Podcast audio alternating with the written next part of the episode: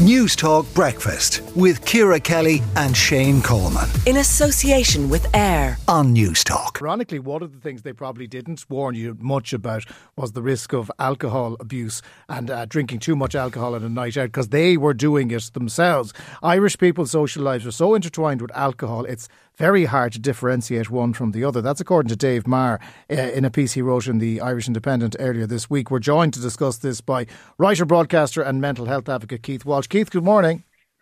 Morning. How are you guys? Uh, we're good. Uh, th- this is something that you've actually addressed yourself um, within the last couple of years. Yeah, yeah. Actually, it was inspired by uh, uh, your very own Ciara. There, she was. I saw.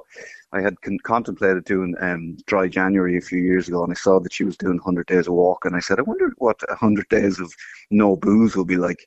And uh, little did I know that 100 days of no booze would bring you right into past St Patrick's Day and into April. I didn't realise how long it was, but I took you it on. Realise the commitment you were making at the time. I was thinking, I was thinking that'll finish up just around Paddy's Day. Be grand. I'll be fine to get back on the drink then.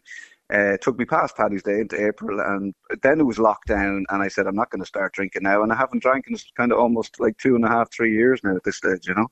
But when you went out, then what happened, uh, Keith? You met people who previously knew you to be a drinker, and all of a sudden you were sitting in the corner with a coke. Yeah, like I mean, my wife drinks, and uh, like still to this day, most of my friends drink.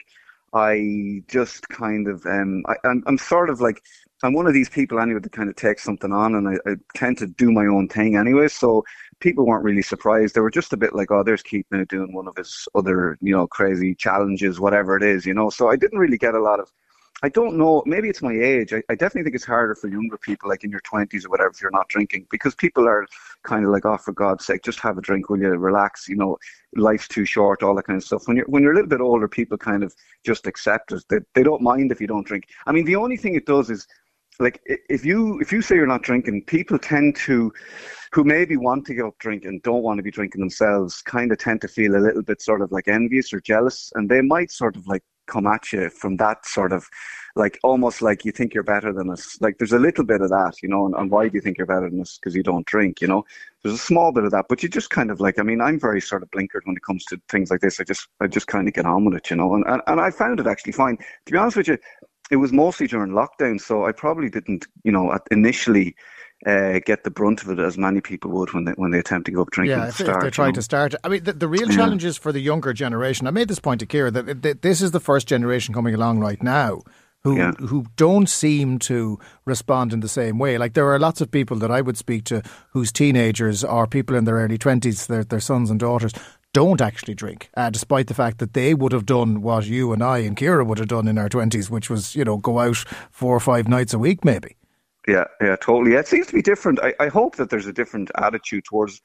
They seem to think differently about it as well. Like we, like definitely when we were growing up, it was the only thing to do. Like, and if you look at the landscape of towns in Ireland, like they've changed. Like, like I grew up in towns with like, you know, 50 pubs or something, where there's probably half that or less than half that now. So it's not even like the landscape of the town isn't dominated by pubs.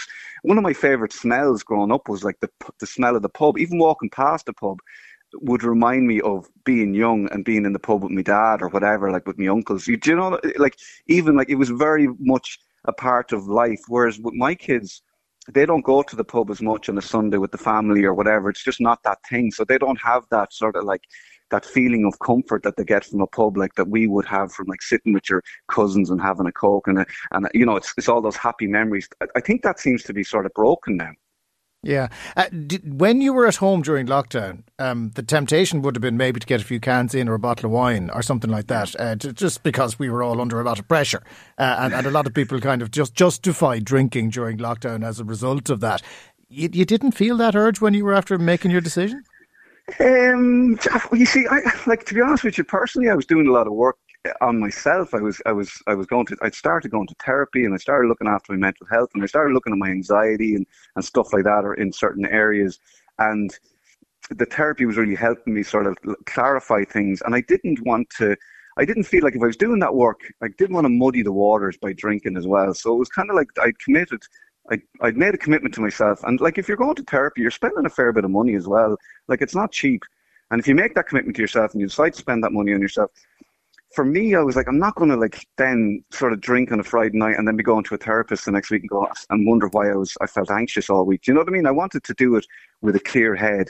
Um, so that was my commitment. So I wasn't really drawn towards it. And also, I think the therapy was help. Like to be honest with you, there was times where my wife would offer me a drink or a glass of wine, and whereas before, like pre-therapy, I'd have been like, yeah, that will make me, that'll take the edge off the week post therapy, I was like, actually, do you know what? I actually feel better now than I know I would if I had that two or three um, glasses of wine.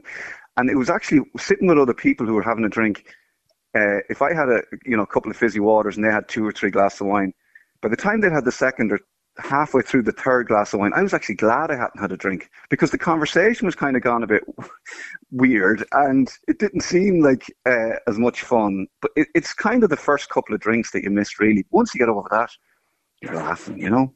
Yeah. Uh, well, you can also repeat back the stupid conversation that the others had the following day because you yeah, have a, just record a, a good memory.